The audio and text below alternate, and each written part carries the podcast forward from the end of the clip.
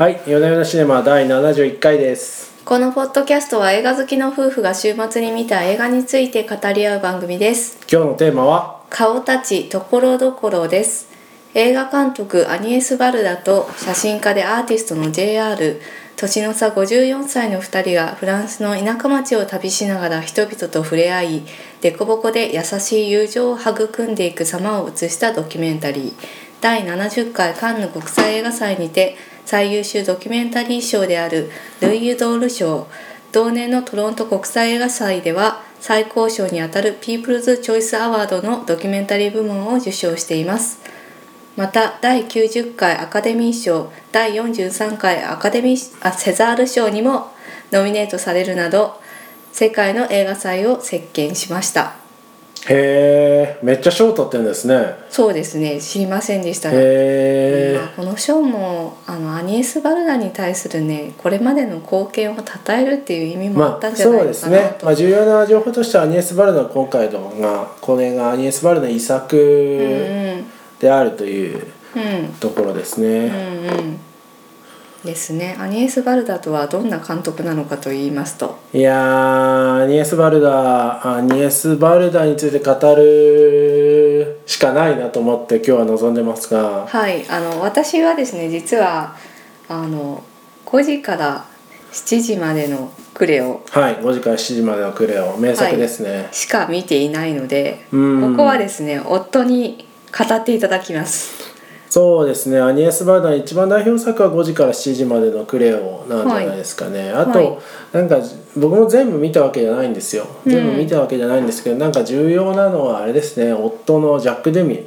うん。ジャック・デミはあのシェルブールの雨傘とかうんうんのジャック・デミとのパートナーシップがあってジャック・デミが亡くなった後、えっとジャック・デミの少年期とかそういったものを撮っていたりしまして。うんでえっとまあ、2000年ぐらいですかね。90年代から2000年ぐらいからあのちょっとそうドキュメンタリーチックなうん。あの作品を撮ってまして「えっと、落ち穂拾い」とか「うん。アニエスの浜辺」とか、うん。で今回の「顔出しところどころ」とか、うん。その初期初期のうん。初期はやっぱりこう感性に任せたちょっとうん。ドラマなんですけども、だんだんそのやっぱジャック・デミとの結婚生活とその死別を経験してっていうとなんだか月並みですけれどもうん。なんですかねその温かみといいますかうん。人生観みたいなのが出ているいいいいいい味わいいい仕上がりなんじゃないかなと思ってますけどね。うん。僕はあの割と好きなのは、うん。中期に、えっと、ジェーン・バーキンうん。と撮った「カンフーマスター」とあとアニエス・ V による「ジェーン・ビー」ってやつがあるんですけど、うん。その辺もこう軽快でこうちょっと洒落ててであのジェーン・バーキンっていうまあなんかエキセントリックな人を,、を見つめるこう温かい目みたいな感じでうん非常に良かった印象がありますね。うん。そうなんだなんかそういうのを経て今回のこうん。う顔たちところどころで、まあ、うん遺作となるわけですけど、うん。本当に素晴らしいエンディングうん。だなと思いまして、彼女の人生をねいろいろ見せて断片を見せていただいて一緒に旅をして。そうなんですよ。でそうなんですよね。それはとても良かったなって思いましたね。そうそう。であの全く締めっぽくないっていうのがうん。全く締めっぽくないそうこのねこのアニエス・バルダの精神がこの新しい33歳の JR さんですね。まあ英語読みで JR、あ違うんだっけ、まあ、GL みたいな感じが GL GL みたいに言ってますけど J JR ですね書き方は、はい。そうか GL って読むのか。うん。まあそっちの方が発音近いですがまあそれはいいですよ。うん。という彼にね、まあ、受け継がれていてそしてまあまあ、彼だけじゃなくてあの世界中の若いアーティストとか、うん。まあ若い方たちに彼女の精神が受け継がれていくんであろうなということをね感じましたよね。やっ。ぱ感覚は若いですよね。ずっとこう。87歳なんですよ劇中だと。劇中ではもう。劇劇中っていうか作中か、うん、作中で87歳なんですけど全然そんな風に見えなくてすごく可愛らしいお洋服も着てるし、うん。ツートーンの髪型にしてたりとかしてですね。まあ、一般的なおばあちゃんではないんですねやっぱりね。うん。あの彼女自身がやっぱり、えー、とすごく想像力が豊かでそうですね。やっぱ美力自由に感覚が生きているっていう、はい、鋭方いなんですよね。そうですね。茶目っ気と繊細さと、うん、みたいなのが同居してて可愛らしいですよね、あのおばあちゃんは。うん、そうなんですよね。なのでまあ彼女のそういう精神みたいなものがですねヌーベルバーグのなんでしょうねまあヌーベルバーグの祖母って言われてるんですよね。なんかでもその故障なんかちょっと嫌ですけどね。あそうですか。うまあん。ちょっとその映画界全体にも受け継がれていっているんであろうなとうん思いましたが、今となっては祖母でまあみんな年取ったから祖母なわけですけど、うん、なんですかねその5時から7時までのクレヨンの時とかはもう本当にね。ねリアルタイムでヌーベルバーグが生きてきた人うん、なわけで、うん、うんだからその辺の、うん。ヌーベルバーグっていうものを今から振り返るなんか再再訪するゴダールの家に最後再訪して、まあ、結局会えないうん、わけですけれども、その自分の、まあ、一番こう華やか彼氏と言われるうん、頃のあのにを訪ねて歩くっていうところもあってうん、いや人生の締めくくりとしてすごくいいなとうん、思ったんですよね。うん、うん、でもゴダールとアニエス・バルダってやっぱちょっとこう緊張感のある関係なんですね。うん、そこをね、あのー我々からしてみるとヌーベルバーグの仲間だから結構友達なのかなと思っていたんですけれどもそうですね。友達と言いつつちょっとこう会う前に緊張してるんですよね。してますね。してますね。うん、でまあなんとなくこうちょっと彼に対する恐れを抱いているようなところもありうんそうですね。イまあを感じますね。彼自身が映画だっていうふうに作中で語ってるんですけどそうですまねあ、。そういう尊敬の気持ちもあるし、うん。ちょっと会うのが恐ろしいところもあるっていうような気持ちがちょっと見え隠れしていました。なんかゴダールがスーパー面倒くさい人なんだろうなっていうのは。ああまあ面倒くさいでしょうねなんかねそのゴダールが結局合わなくてガラス窓にですねなんだかメッセージ残してく詩るんですよみたいなの書いてるんですよこいね。つ本当面倒くせえなっていう感じしましたよね。だからそのゴダールがあの、5時から7時までのクレヨンの中でちょっとこう劇中劇みたいなのがあって、うん。アンナ・カリーナとなんか、うんあの川辺で追っかけっこするみたいなのがうん。あるんですけど。でそれを撮ったっていうのがそのアニエスにとってもなんていうか本当青春のうん。輝かしい思い出なんでしょうね、うん。2回ほど出てきましたもんね。うんあ当時の映像がってことあそうそうそのサングラスを外すっていうゴダールのシーンとあと最後ゴダールに会う前の,、うん。あのその JRGA にちょっと見せるシーンとでうん。うん出て、やっぱなんか彼女の中でもあの作品っていうのはちょっと特別なものなんだろうなっていうのを、してそうで思いますした。ね JR もサングラスを決して取ろうとしないというところで共通してんですよね、うん。うんだからこそ、まあ、彼にも合わせてあげたいっていうふうに思ったみたいなんですけれども。うん。うん。うん。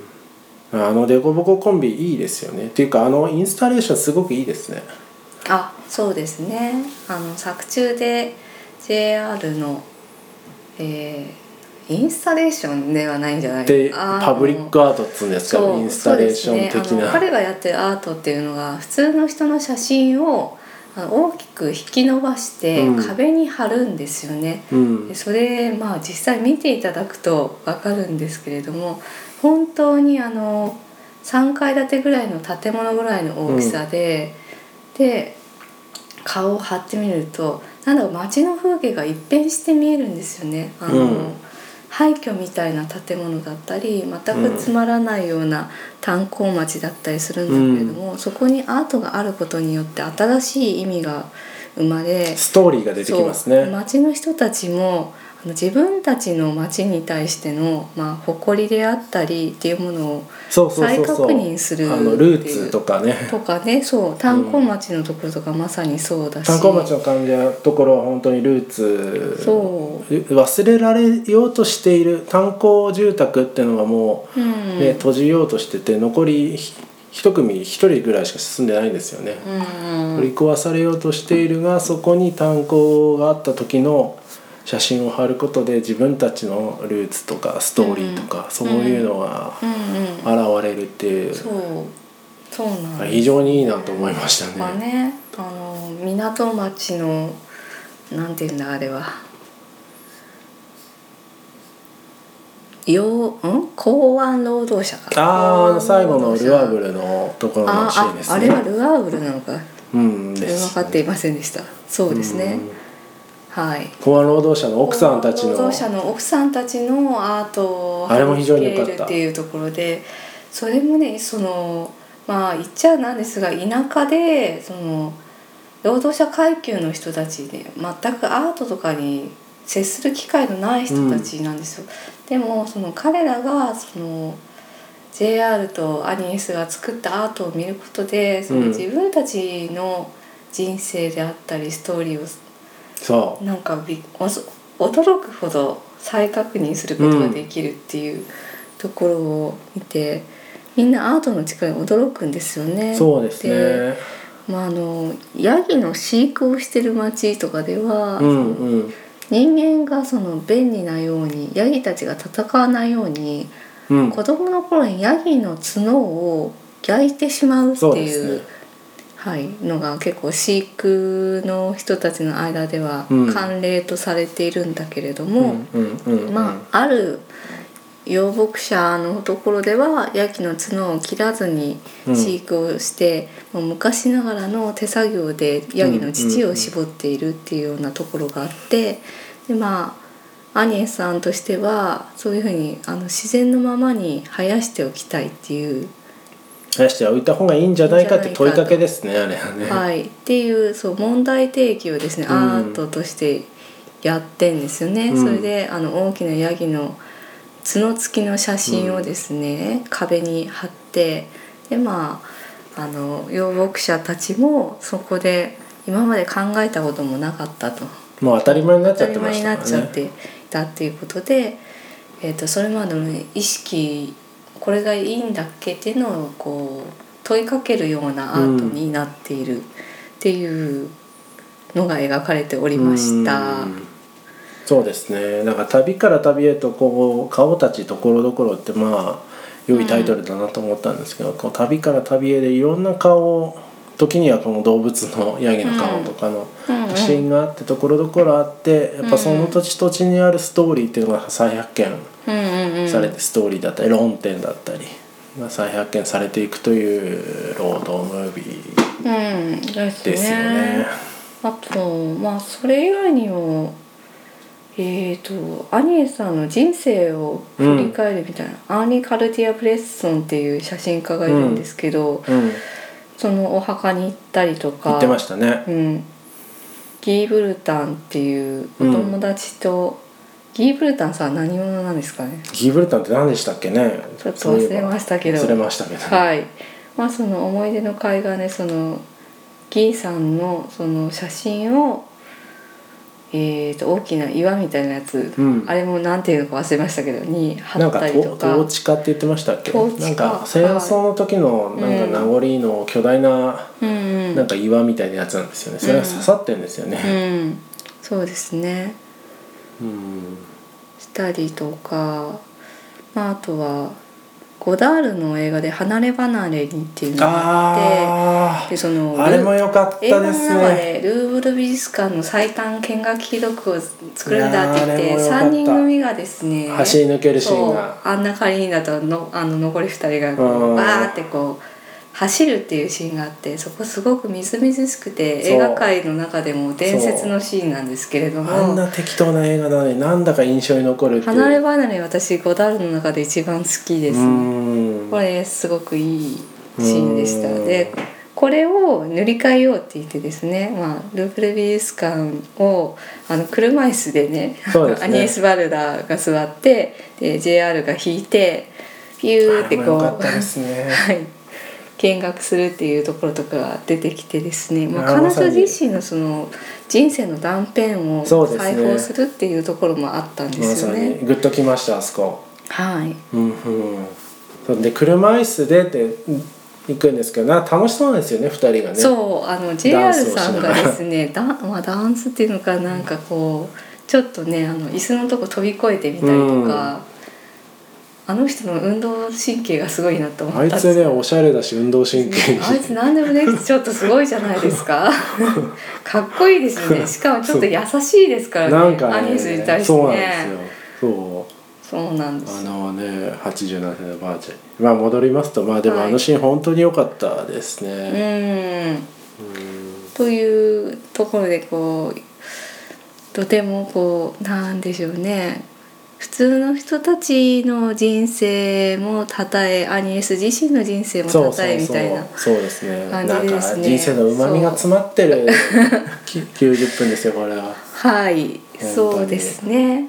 うん。そうですね。普通のそうですね。さっきの炭鉱みたいな明らかにこうストーリーのある忘れられようというストーリーもあれば、うん。なんかただの街のウェイトレスみたいなね。うんうんそうそう。そういう人を。どこにもドラマがないと思われるようなストーリーもうん。取り上げてたり。うんうんそして彼女自身のストーリーがあったり。うん。そうですね。人生のうまみが詰まって。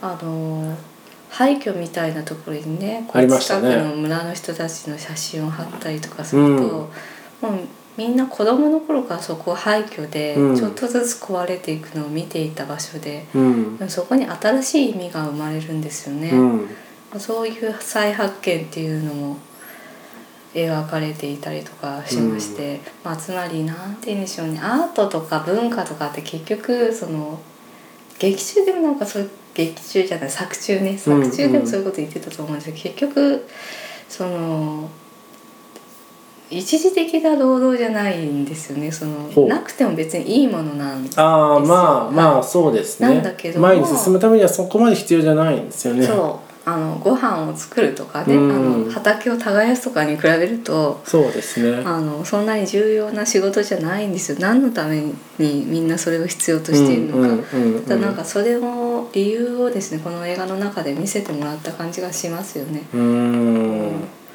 でえっ、とそうだな。あとはねまあアニエスさんの遺言的な感じもしましたね。しましたね。しましたよまだこの時自分が死ぬとは思ってないとは思うんですけど。まあでもかかなり衰えはね感じてますよね。まあ、それはそうあそうですね。緑内障か悪内障かわかんないですけど。なんか見えづらくなっていてって言ってそこでこうアンダルシアの犬の話するのも面白かったですね。ルイズ・ブニュエルの、そう。うんそうですね。ちょっとまさにああいう感じの目をパカッて開くっていうところがあったんですけど。うん、でもあのあそこの後でこう死ぬことははい。どうのこうのって言ってたシーンはやっぱりその5時から7時までのクレオのうんところをちょっと思い出しましたね、うんうんそうですね。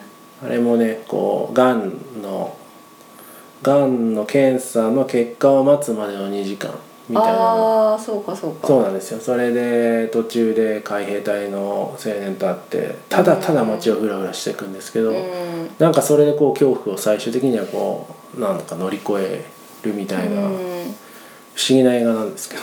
うんうんうん。今回もそれに近いようなセリフ回しがあってやっぱそういうところでもこう人生裁縫してるところがありましたね。さすがファンの方は違う。いやーでもアニエス・バルダーって本当に独特な監督でねえまあねずっと生きるのは無理なんですけどやっぱりこう寂しいですね。こういうの撮れる人ってなかなかいないのでなんかドキュメンタリーってどうしてもねシリアスになったりするんですけどうん。このなんですかねやっぱチャーミングなところと美的感覚とうん。遊び心みたいなのと。うん。なかなかないですね。寂しいですね。はい。はい。いやでもヌーベルバーグの世代ももう90になって、うん。まあ、いろんな締めくくり方があるんだなっていうのは思わされましたね。まあでもそういう意味では、ニエス・バルダーも長生きしてなんかこういう終わり方をしてなんかどうですかね。最後のどうだったかとかは、まあ、知らないですけどいいいいエンディングだったんじゃないかなっていううん。感じがしますね。はい。まあそうですね。もうた唯一、まあ、不満と言いますか、はい。アニエス・バルダ作品って iTunes ストアとか Netflix とか全然ない、ああはい。でブルーレイもないんでなかなか見る機会が皆さんないかなと思うんですけれども、おおじゃあ見たいと思ったらどうするんですかね。DVD は一応あるんですよ。DVD は一応あるんですけどブルーレイ化はほとんどされてなくて。あもうかんないよね。それはね。確かまあになんでなかなか見る機会ないと思うんですけどうん。まあちょっと機会があったら5時から7時までのクレオとかアニエスはい V による JMB とか落ち穂拾いとか見ていただけるといいなと思います。うん。はい。ありがとうございます。うん、日仏学院とかでたまにあるんじゃないですかねきっと。そういうところにないと見れないかも。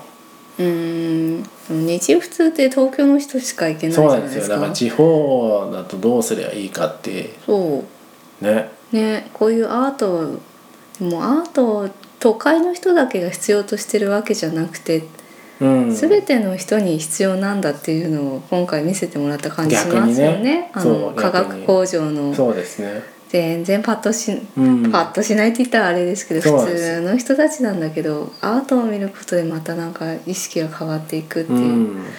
なんで。まあそう言われてみるとここ近年のアニエス・バルダって落ち穂拾いとかもそうですけどやっぱ地方の人とかその、うん。あのまあ町の普通の人とか、うんそんなにこう脚光が浴びない人っていうのにこう目線がいってる目線を向けている感じはしますね。うーん。なるほどね、うん。そうですよね。ヌーフェルバーグも結局そのパリとかねその都会のおしゃれな人たちがやってる映画っていう感じがしちゃうんですよね。私なんか特にね。イメージはそうなんですけどまあなんはいかパンクロックみたいなもんですから、はい。